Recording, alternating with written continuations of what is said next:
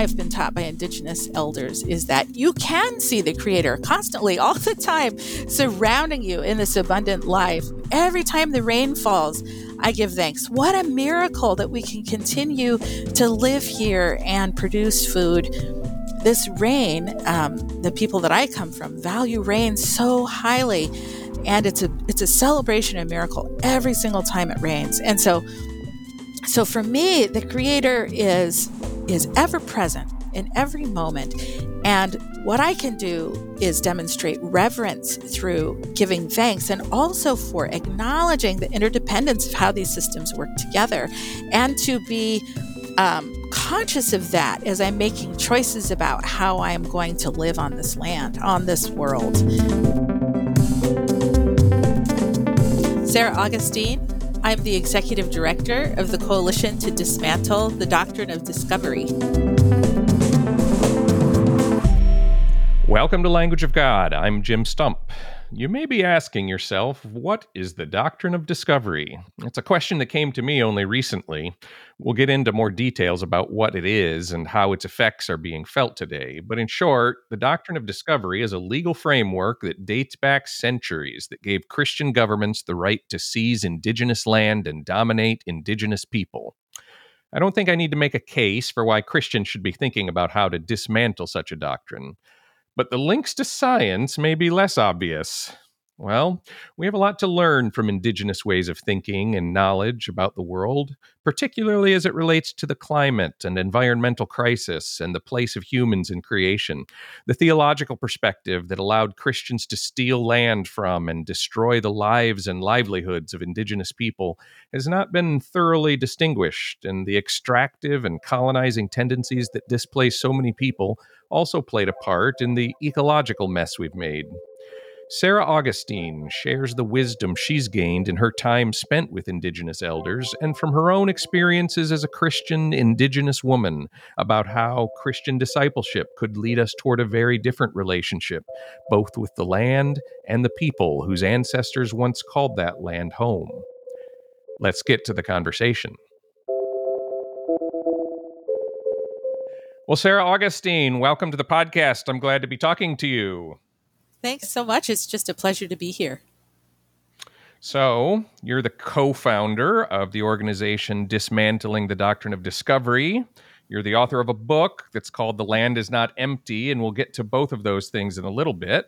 You're also a trained sociologist. You're a Native American woman. You're a Mennonite. That's a lot of intersectionality, as they say. Can we hear some of the backstory of this? Give us a little autobiography, if you would. Sure. Um, so I would begin. I grew up in Albuquerque, New Mexico, and um, I really just grew up as a kid, growing up in apartments, um, a child of divorced parents um, in a big city, and didn't really have a mm. sense of identity much. And when I was in graduate school, a, f- a friend from church invited me to be part of a project he was working on in Suriname, South America, where indigenous people were at that time and continue to be poisoned as a result of mercury contamination from mining. And mm. of course, many people know that the mining interests in Suriname are all Canadian and American. And so um, that that kind of um, uh, deposition of mine waste and the and the impact it has on the the biome and the and the ecology of that place, that's all legal. Like there are legal structures in place mm. that make that um, okay. And so I was exposed to to this um, group of indigenous people who who were really trying to just navigate, um, first of all, displacement, being removed from their lands as a result of you know mining activities, and then also um, environmental impact, and then the impact on their communities and their bodies. And I got involved in that as a social scientist. My friend, who later became my husband, Dan Peplow, is a hmm. um, ecologist, and so he was um, really used to managing the science of toxicology, and had less experience working with humans. And so he asked me to come and be a part of that. And that was really my introduction to the doctrine of discovery. So it was kind of roundabout, right? I mean, I I grew up in the United States um, went to high school, college, graduate school. uh, I grew up in a state with Indigenous people as an Indigenous woman and really started to learn about the doctrine of discovery because I was trying to understand how could this environmental contamination be legal? And what lever do I pull to sort of get get people to say, "Oh, this this this isn't right," and um, let's let's hold responsible parties responsible and figure out how to work through this. and so I was really trying to find solutions. How do we approach this problem that feels like a science problem, but actually the science was resolved, you know, more than 50 years ago. Mm. It's really a human problem. How do we work through this problem effectively? And that's how I I learned about sort of the bedrock of um, how our legal systems are arranged in the United States and also in the world, and that is rooted in the doctrine of discovery. And so that so that's really um, my origin story. Well, I want to come back to talking specifically about the doctrine of discovery, but to work up to it through another channel that I'd like to uh, push a little further into your own background. You you mentioned going to church, and you mentioned being an indigenous woman. Tell us a little bit how these two intersect. So you're a Christian, you're a member of the Mennonite Church. Yes. How yes. does this intersect with your Native American spirituality? Yes, and so I also practice Native American spirituality. And, um, well, you know, I, I, would say a primary identity for me, if not a, my primary identity, is as a Mennonite. I mean, that's, I take that very seriously. Um, a big part of um, the Mennonite tradition and understanding of the gospel is discipleship, so being faithful to the call of Christ and his ministry and I take that very, very seriously. Um, and I am an Indigenous woman, and um, and practice Indigenous spirituality, which is really rooted in faithfulness to um, one's people and one's land creation, and um, and an understanding of oneself or myself, I guess, connected um, with with other living beings. In fact, all other living beings um, in what I would consider call a closed system, which is the Earth. So, a closed system in system theory is a is a physical system where there are no new inputs or outputs. So, the water we have on the Earth today is the water there's always been. There isn't any more coming in. Um, and it's no new inputs, and the air we have is the air we have, and um, there are no outputs. If we create nuclear waste, there's nowhere to put it. It's going to remain here with us. so that I would mm-hmm. say is very much a part of um, my understanding in my native spirituality, and that we are mutually dependent within that closed system. Can you tell us a little bit more about your people and the land that you came from, just so we can sure. hear and identify with that part of you as much as we can? You bet. So I am my so this is uh, more more in delving deeper into my backstory. I grew up in New Mexico, um, but I didn't have much of a sense of my indigenous identity beyond just dealing with um, you know being teased about it at school and so on, um, mm-hmm. and and then later dealing with um, discrimination. I didn't really have a connection to to my people because my father is you know, in 1943 was removed from his mother and his people and, and put in a, um, a boys' home in Denver, which is 300 miles away from from his traditional mm. homeland.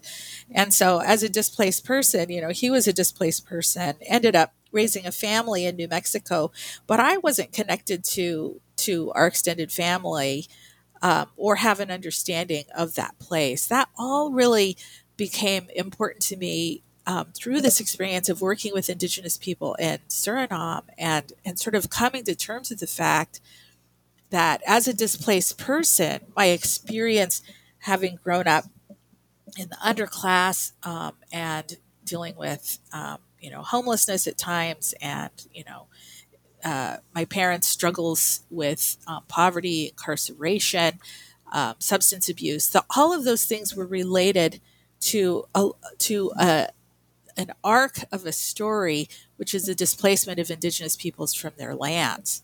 Um, and and one of the largest forms of that displacement is child removal.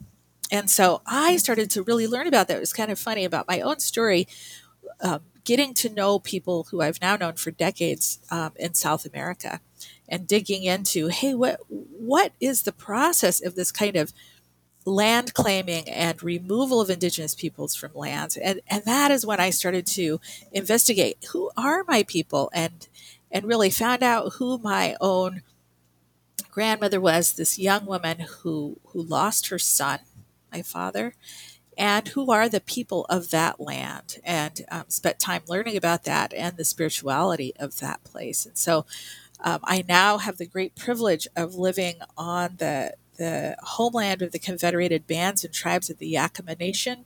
So that is the Yakama Indian Reservation in central Washington, not New Mexico. I live all the way on a mm-hmm. reservation mm-hmm. in, in Washington, but have grown in relationship with the Tewa people, which are my people, and in mm. relationship with the land there, and, and, sort of a more intimate understanding of the history, how um, the homeland of my people was taken by executive order during World War II um, to develop nuclear energy and has never been returned.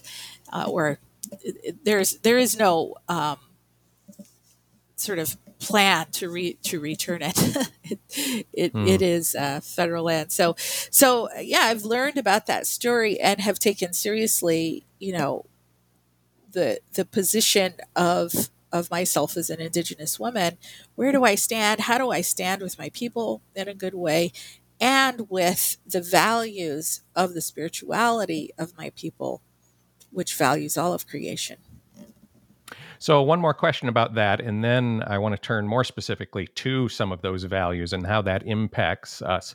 But just on this on this theological point that I'm kind of interested in here, just because some of the circles that I've been part of worry about what they call syncretism, a kind of blending of Christian beliefs with different mm-hmm. cultural traditions. And I should I should acknowledge that that usually means cultural different cultural traditions that are different from the dominant Western one of which they're a part, as though that itself isn't a culture too that has been responsible for syncretism with Christianity in some sense. I wonder though, is there any is there any different worry here for us as Christians who are trying to understand this about the Christ, understanding the Christian faith and the teachings of Jesus through the cultural lens of indigenous people?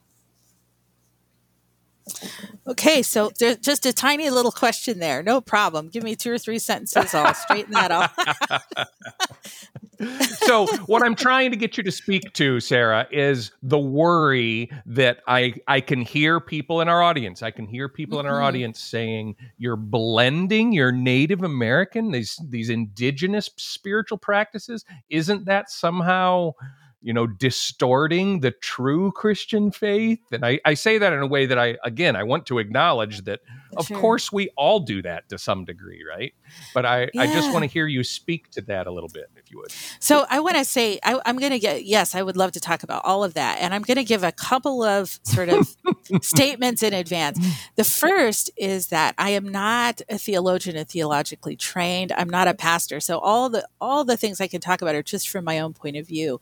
And by the same extension, there are many indigenous cosmologies. There are more than, more than one. There are many yep. indigenous spiritualities, yep. as many spiritualities as there are indigenous languages in this country, which is more than 100. And I can only speak to, to mm. my own point of view.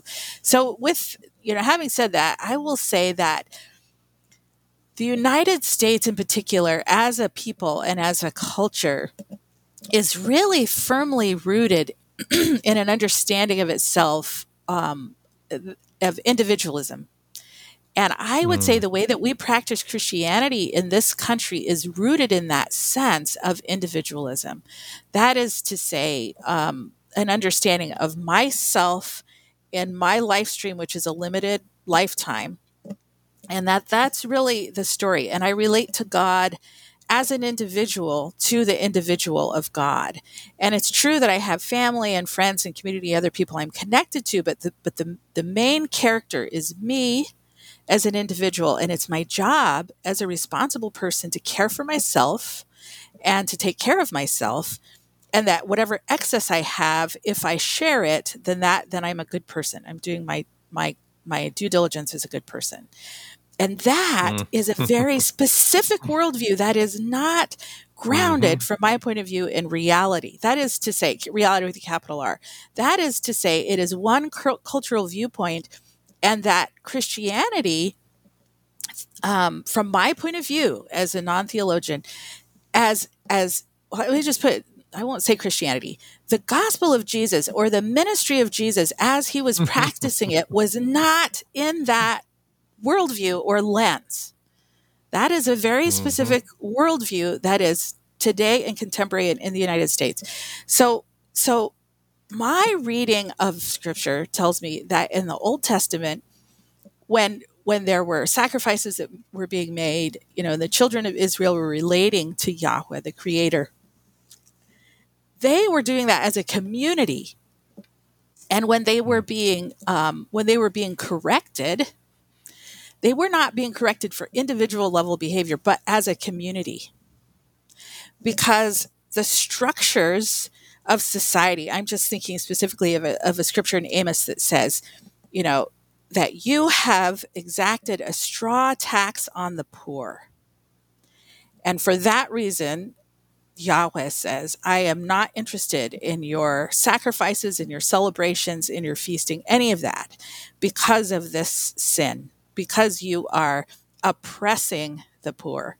So, from my point of view, the, the, a very strange sort of idea is that Christianity today, as it's practiced in the United States, is through this individualist lens. So, so it is it is true that I am not practicing Christianity in that way.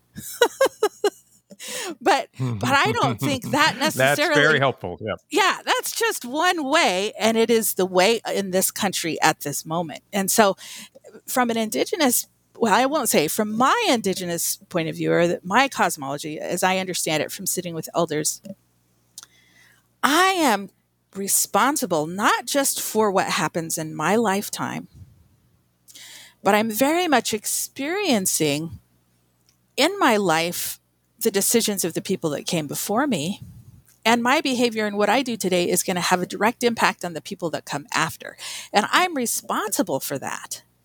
So my job is to be really careful in making compassionate decisions and wise decisions, not just for myself, but for all of creation and for the people that are coming behind me. Not just my children, but all the all the descendants that are coming, and not just human um, it's my responsibility to think about how what is the impact what impact am i having um, in this footprint? And the goal from mm. from what i understand from my elders is to be faithful to the creator. How do i know how to do that? By responding to the systems that are obvious in creation mutual dependence what is obvious in creation. Romans chapter 1 says um, that the, the nature is, of God is evidenced in creation itself and God's divine power and um, nature. We can see that in the created world. And so I know because of the systems that are available to me in creation that um, faithfulness, that uh, rain falls on the just and the unjust right? I don't need to to practice in a particular way in order to know that that spring will return and that, that, that pollinators will return to the soil that the soil that the microbes in the soil which we as humans still don't really understand how those microbes work but that tiny environment is making food possible for us that we're in this symbiotic relationship with with what an elder um, and mentor has taught me to call the standing green nation that is the plants that are also here. We are in a symbiotic relationship with them that i that what i do matters and that faithfulness or discipleship is being um, accountable to that. And to me that is not at odds with the gospel of christ. Um, and and it's possible to to participate in both of those things. Um, in a good way. Good. Yeah. Okay, you're transitioning very well into the next topic I wanted to talk about, which is ecology and what we at Biologos have often called creation care. And it's one of these, I think, touch points that, we as an organization that's primarily focused on science and faith have with your work in in particular and with this indigenous understanding so in chapter 9 of your book and on a couple of episodes of your podcast you address uh, creation, what I'm calling creation care, from a distinctly theological perspective, noting that Western religion has predominantly understood faith to be at the center of their spirituality, where indigenous spirituality often begins with reverence. So, yeah. can you keep going further down this road you've sure. already started by unpacking that difference a little bit and what difference it makes for how we could approach the rest of creation? You bet. So, so from my point of view, and this is this is in keeping with with the people who have taken the time to sit with me and teach me, um, elders. You know, the, the Creator is available to me constantly and at any time and in every moment um, in creation. I don't have to. I don't have to look far. The ground itself demonstrates the faithfulness of the Creator. The Creator is in in the sky. Um, where where I live in this hemisphere in North America, this and the sun is rising um, in the east, and I can look out um, at the pasture, the east pasture where I live here on this farm, and and that sun providing a new day, a new opportunity for me um, to continue to live, this amazing opportunity to experience life as a human being that is provided to me in the morning. Um, that is the creator available to me constantly, all the time. Um, the creator is available to me in, in all of the life that is abundantly around me. That the creator is faithful and showing faithfulness uh, to me and to us all. And I do I, I don't have to do anything to earn that. That is the nature of faithfulness. And my job is to is to act with reverence towards that. So in the in the tradition that I have learned, I don't give thanks, you know, on Sunday morning or um, or just once in a while. I give thanks every single morning at dawn. Every morning at dawn, I face the sunrise and give thanks. And and my you know my child has also been raised to do that, and our family um, practices that 365 days a year. if I'm sick mm-hmm. and I mm-hmm. miss the sunrise, as soon as I take a step outside, I'm going to give thanks because that is demonstrating reverence. My place in the family of things. I have a role and also a responsibility. And so faith is sort of this understanding. This is the way I was raised in the Christian church that I learned at Sunday school that faith is a belief in something that I can't see when in in the indigenous uh, the way I've been taught by indigenous elders is that you can you can see the creator constantly all the time surrounding you in this abundant How can you life. not see the creator, yes, right? the creator is there with you constantly and all the time. Every time the rain falls, I give thanks. What a miracle that we can continue to live here and produce food. This rain, um, the people that I come from value rain so highly and it's a it's a celebration a miracle every single time it rains and so so for me the creator is is ever present in every moment and what i can do is demonstrate reverence through giving thanks and also for acknowledging the interdependence of how these systems work together and to be um, conscious of that as I'm making choices about how I am going to live on this land, on this world. Um, and so so if if I believe that God is absent and I have faith in the absence of what I can't see, it's a different kind of understanding of what that relationship is. Mm. And so if mm. if I am practicing reverence and I understand, hey, God is present here and now and in every moment, and the the miracle of life is surrounding me in every moment, and that is fragile. It is flexible and fragile and also um, mm.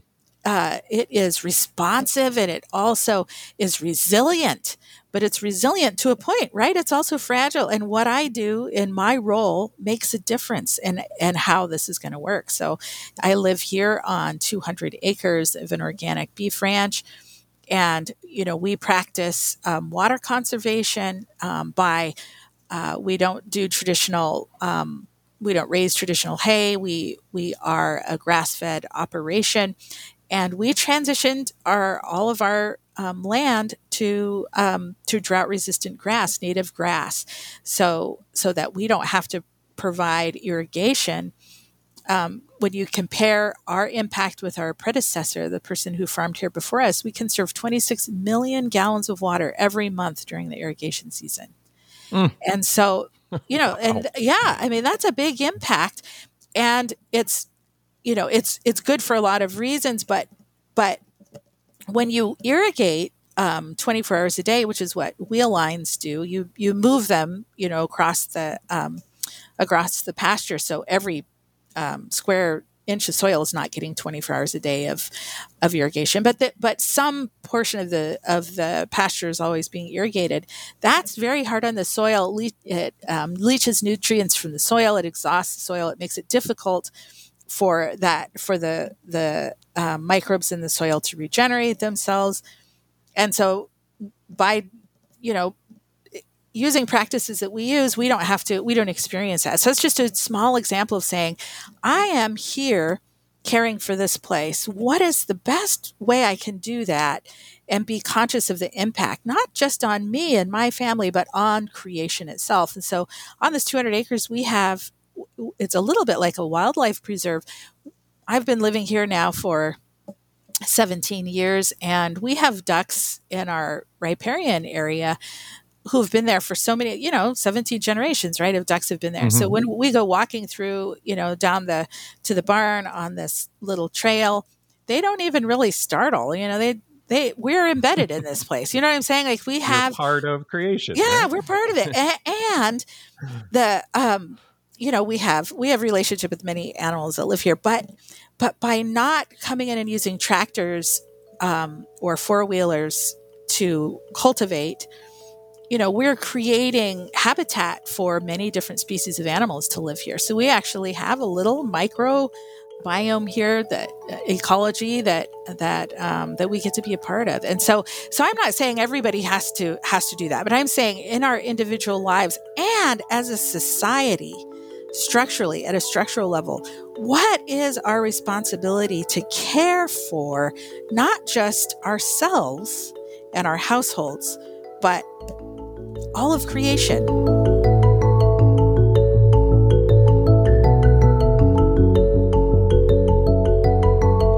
Hey, Language of God listeners. If you enjoy the conversations you hear on the podcast, we just wanted to let you know about our website, biologos.org which has articles, videos, book reviews, and other resources for pastors, students, and educators. We also have an active online forum. We discuss each podcast episode, but it goes far beyond that, with lots of open discussions on all kinds of topics related to science and faith. Find it all at biologos.org.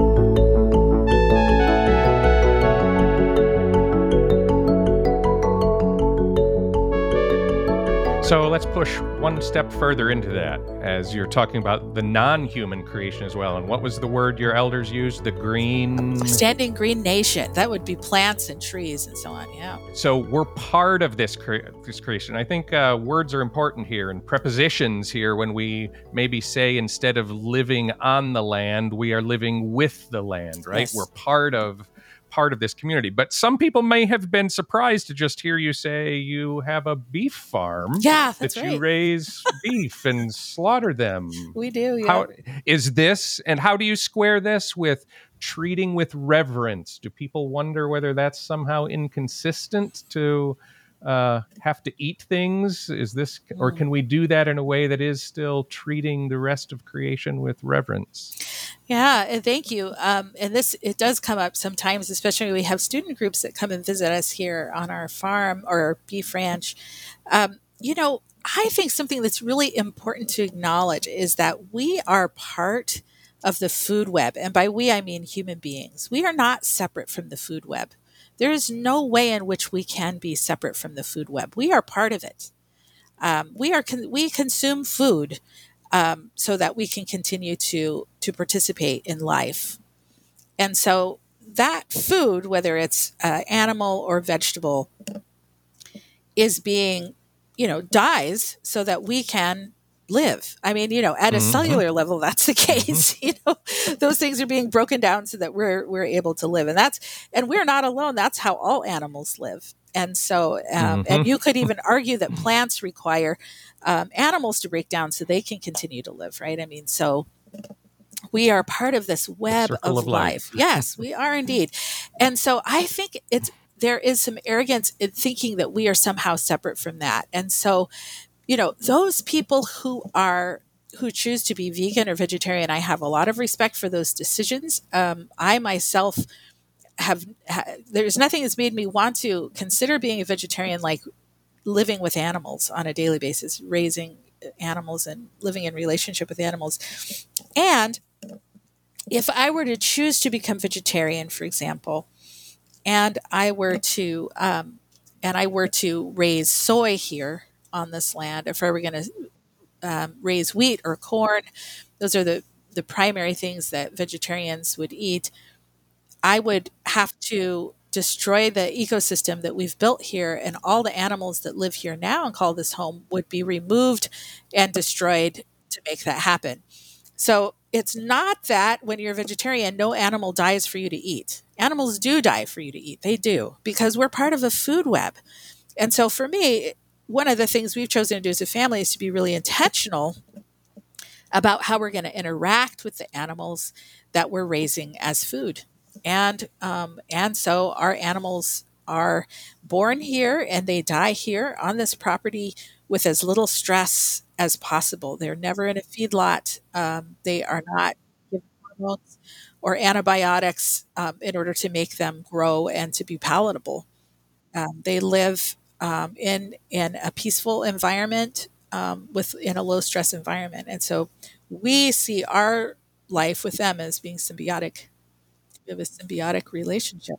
So I want to push a little further into our relationship to these to mm. these other creatures, and there's a line from your book that, from the indigenous perspective, even the hunter when he uh, finds his prey finds his brother is that the way it is that the way it was called yes and so this is this is actually um, sort of a, a, a saying or wisdom from here, this land, the, among the Yakama people, they say when the hunter um, goes to seek his prey, he knows that it is his brother that mm-hmm. he will that he will find, right? And so, understanding that that the relationship between the the hunter and the prey is a familial one that that animal is sacrificing its life to give you life and that mm. animal is is your relative it's not some abstract um, sort of um, mindless automaton it's it's a living being um, that is dying so that you can live and so you know that's also a practice that we have in my family is um, every time we eat beef we give thanks for the sacrifice the animal that was mm. sacrificed mm. for for the meal so the science of evolution confirms this, right? That all creatures are our relatives in a very literal sense. So that shouldn't uh, take us by surprise to to say that. But I wonder now. Let me ask one one more part of this that Christian theology has traditionally understood the doctrine of the image of God to be an important descriptor for human beings, that in some sense at least sets us apart from other creatures, or, or maybe at least gives us a different calling, set of responsibilities toward the rest of creation. How well does that square with indigenous perspectives on being human? And maybe for you in particular, as an indigenous Christian, what do you think of this doctrine of the image of God? So I I would I would kind of go about that two ways.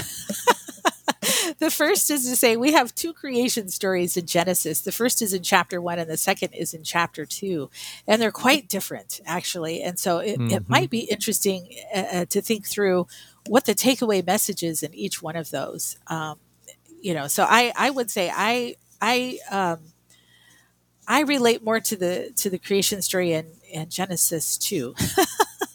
so that would be one way um, of going about it, which I feel is a more holistic way. If if the image of God, if we are made in the image of God, and that image is consistent with what we know of Christ, um, that is the the um, the message and the ministry of Christ, then I don't think these things are inconsistent um, at all. I think um, Jesus talked about uh, the the lowest being being put up high, and um, that mm. that being like a child is the is the thing that makes you first in the kingdom of God, and Jesus was not talking about a hierarchy, a structural hierarchy where people were ranked. When the disciples came to him and asked, Hey, which of us is going to be first in the kingdom right. of God? You know, that was a pretty silly question from his point of view. And and he said, you know, the first in the kingdom of God will be those that are like a little child. And so this understanding of when we when we turn to hierarchy and say hey you know we have a nature like god and therefore we have the the right to dominate and subdue and to overpower and control and extract for our own purposes, that's completely inconsistent with the message of Christ. Yeah. Yeah. Okay, so this leads to another topic that our organization has increasingly addressed, um, uh, which is what does it mean to be human?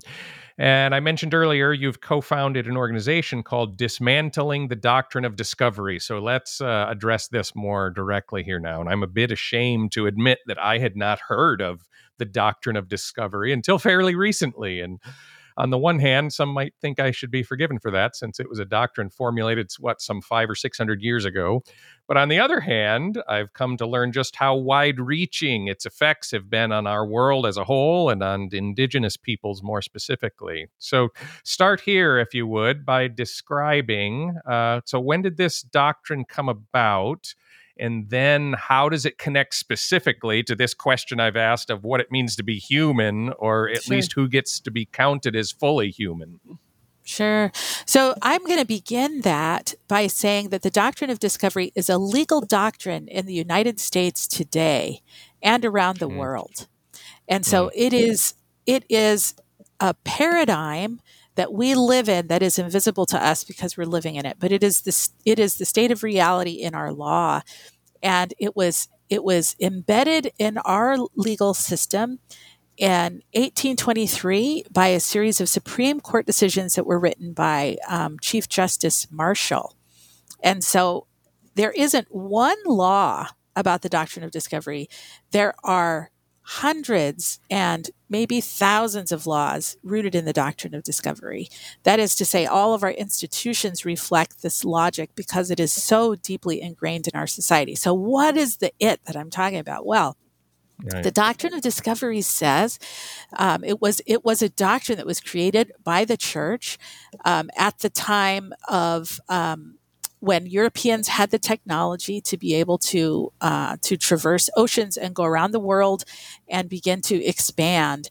Um, the church wrote a doctrine that justified why it was not only okay but um, it was God's will that Europeans would go and subdue and dominate the whole earth and basically mm-hmm. enslave all the peoples of earth, including indigenous peoples.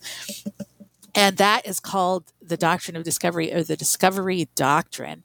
One of the main tenets of this doctrine is what's called terra nullius. It's another legal term. Obviously, it's in Latin. It means empty land.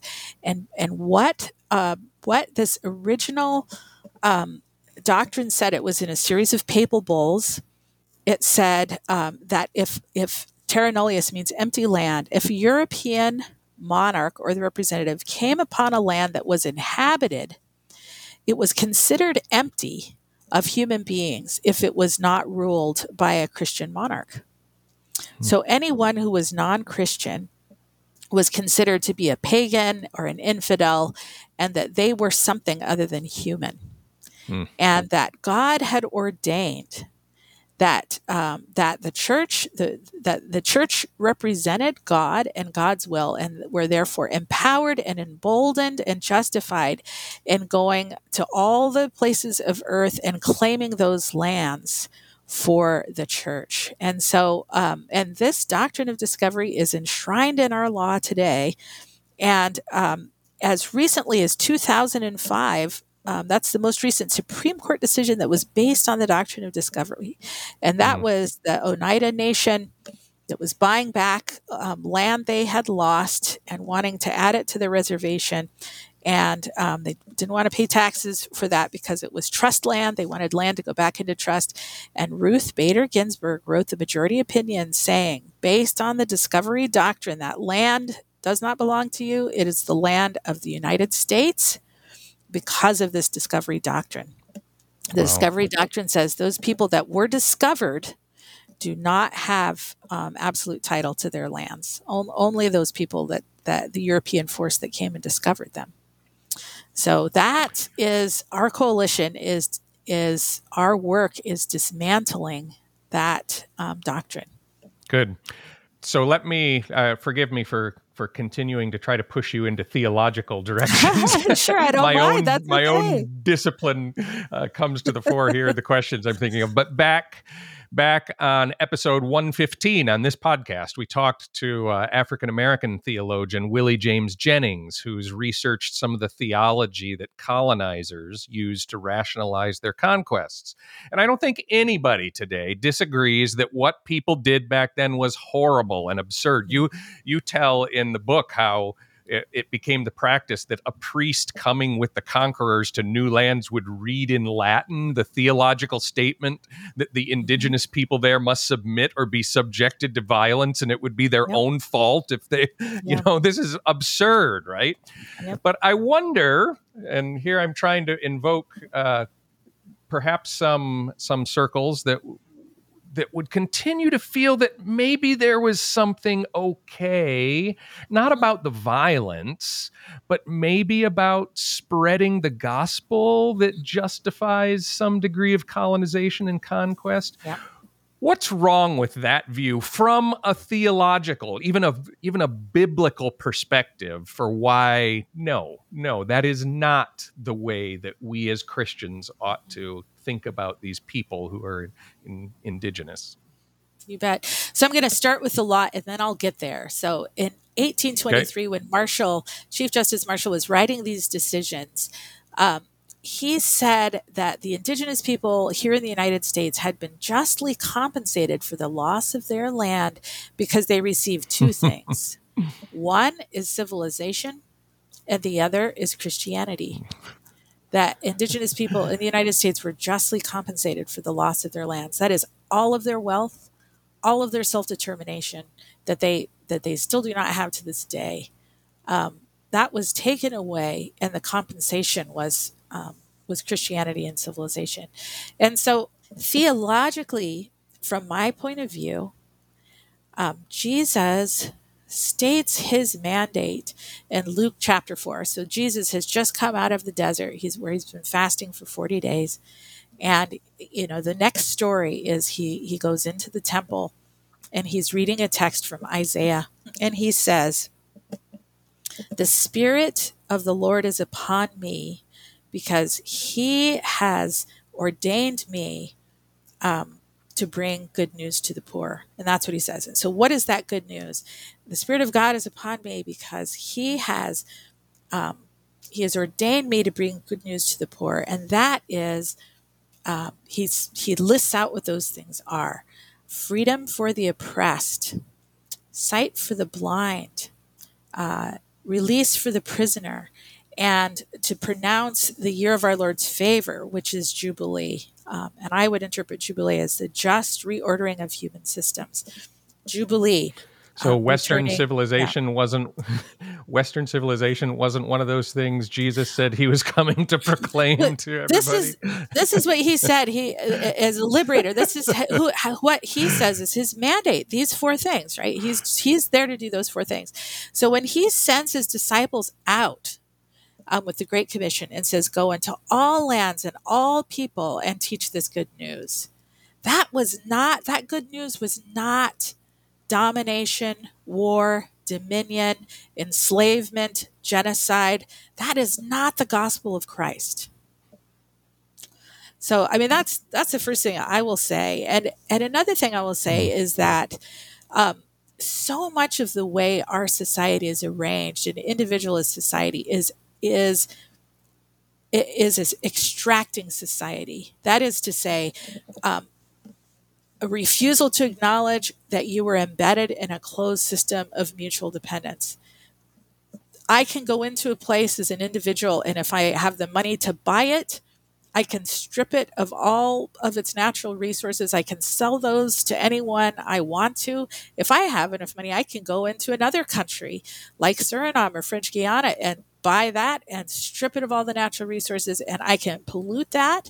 I can pollute the waters. We know that mining waste, um, the impact is it goes on for centuries. The impact is profound, but but through this extractive mindset where I am the center, the most important thing, all I need is money to be able to go in and do that. That extractive mindset is um, is well, I would say it runs counter to the gospel of Christ, and I would also say that it is, you know, it's it destroys our ability to live as a species on this planet. Um, I believe that um, we're we are participating in extraction to the extent we're changing climates. We're like a, a, geophysical force of nature, humanity on the planet now, and we are not going. We don't have the power to destroy life itself, but we can destroy our ability as human beings to live here. Yes, we can, and we're on the road to doing that. Yeah. So when we engage in decolonization and saying no we want to live a different way. We're going to we're going to live a different way based on discipleship. We are actually saving ourselves right? Not just indigenous people not just you know nature. We're we are returning to a, a sense of mutuality. Yeah. So I, I, think it may be easy for some of us to hear you talking about these extractive technologies and companies that are doing this, and and for us in the church to think, yeah, they're bad. They need to stop doing that. But I don't want you to let us off the hook too soon here, quickly either, and how we ourselves, we the church, with I, I, I, hope the best of intentions, but have contributed to this as well. So much so, in fact, that that you quote somebody here in chapter five of your book that I just thought was so powerful, and you're quoting Stan McKay, who says this really provocative thing. Elder from Canada. Okay, so he's part of the Cree. Um, this really provocative thing that I think many Christians will hear, but I want you to talk about this as a way uh, that we we in the church need to hear because he said, I feel the activity of proselytization should cease until the people of the church, both settler and indigenous, comprehend how the doctrine of discovery presently influences them.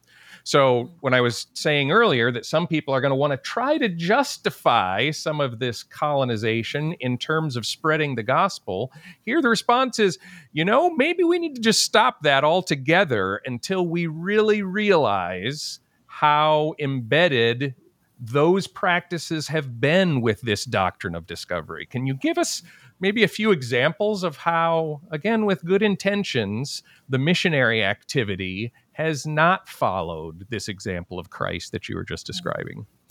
Well, missionaries are often the vanguards of economic development.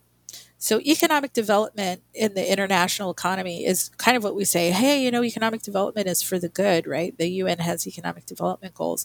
But but it's almost always the case that vulnerable people and indigenous people among them are the people who are paying the price for that economic development.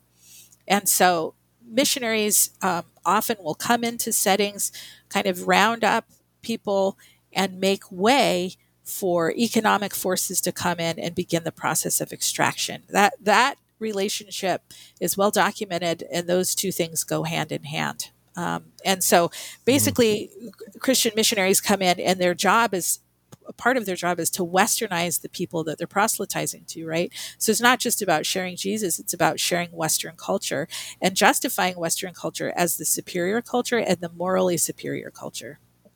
So um, that sort of process of, of asking people to give up their own culture, step away from their own history and um, understanding of reality, step into a Western vision, um, creates the opportunity to come in and exploit that place. And that um, one thing I want to say too, and I think this is really important for the church to grapple with, you know, the largest private landowner on earth is the church. so when we're talking about land return, um, you don't have to begin with governments. You can you can begin with church bodies. Um, so huge beneficiaries of colonization have been the Christian church. A primary beneficiary of colonization is the Christian church. And so Christian churches are also financially embedded in extractive industry. That is to say, um, retirement funds, um, the the the you know not only 401ks but also trust funds that churches have or, or the the the wealth that churches have is invested in mining, gold mining, copper mining, um, it's invested in oil extraction, natural gas, because these are the most profitable industries, right? And so, just like every other major corporation, churches are invested in these without any consideration for the impact on the people who have to live in the impact zone of where that extraction is taking place. As um, as we we are trending towards a green economy, and there's a lot of emphasis on that and a push to do that. Uh, many Christians are advocating for um, you know additional investment in copper mining, lithium mining, without any regard to the people that are living in those impact zones. So so habitually, there's this process of saying, oh, if we're going to live in a green way, that doesn't mean we want to live sustainably. We're just going to extract a different set of resources, and um, regardless of the consequences. So you had a really fascinating suggestion then for those of us who who uh, really do feel the spreading the gospel mission of Christ to be something we should take seriously. That instead of going to those indigenous communities, maybe we go to the uh, big mining corporations, these extractive industries, the financial institutions, and be missionaries there. You're serious about this, right? I am serious. It's not a metaphor. I really mean it. yeah, I, I really mean it. I mean, if you think about it, you know, whose immortal soul is at risk? Um, is it is it people who are living in cooperation um, gently on the land, or is it people who are at the helm of this um, earth destroying extraction? Um, and and what would it mean to send missionaries to mining executives and to world leaders. To me, it would be we we would have print postcards with the pictures of the missionaries. We would say this family uh, based in Toronto or um, or Denver, and they would go learn the language, spend time, and witness to the people who are um, who are at the helm of um, the systems of death. Hmm. Well, it's not hard to imagine which side Jesus would be on, and when you put those two groups of people next to each other, right? Amen. Well, Sarah, our time is coming to a close here. I've really, really appreciated uh, your conversation and this work. I've mentioned your organization, Dismantling the Doctrine of Discovery. Uh, you also have a podcast by that title. I'll mention the book again, which is called The Land is Not Empty. Any other uh, resources you'd like to point our audience toward? Sure. Thank you for asking. On um, March 10th, um, there will be a, a free um, webinar that's hosted by Arizona State University, Sandra Day O'Connor College of Law. It's called Unraveling the International Law of Colonialism, the 200th anniversary of Johnson versus McIntosh. So, if you want to learn more about the doctrine of discovery and how it remains embedded in our legal system, um, please check out this webinar. It's an all day event, and um, I've sent the the uh, website to use if you want to put it in your liner notes. And the other yep. just quick plug I will make is that Sheri Hostetler, who's my um, co host for um, our podcast, and I are working on a book, um, and that will come out in the fall. And um, it is called So We and Our Children May Live Following Jesus and Confronting the Climate Crisis. And it will be published by Herald Press in the fall of 2023. Excellent. Well, perhaps when that is out, we can talk again. That would be terrific. In uh, closing, we like to shift gears a little bit and ask our guests what they've been reading lately. Anything on your list that's interesting? Something that I would really like to recommend to others is a book called Sand Talk How Indigenous Thinking Can Save the World. And this is by um, Tyson Yunkaporta. Sand Talk, it's called. It's really a fabulous read. He's a, a Maori um, from New Zealand and wonderful um, uh, reading. And um, the other one that I would suggest um, is um, called Required Reading Climate Justice, Adaptation, and Investing in Indigenous Power. And this is by the NDN Collective. Um, required Reading. It's also just a great read, uh, collection of essays. Well, super. Well, thank you again for your work, for your uh, inspiration to, to us to live more consistently according to the teachings and the model of Christ. And thank you so much for talking to me today. You. It's a pleasure to be here. Thank you.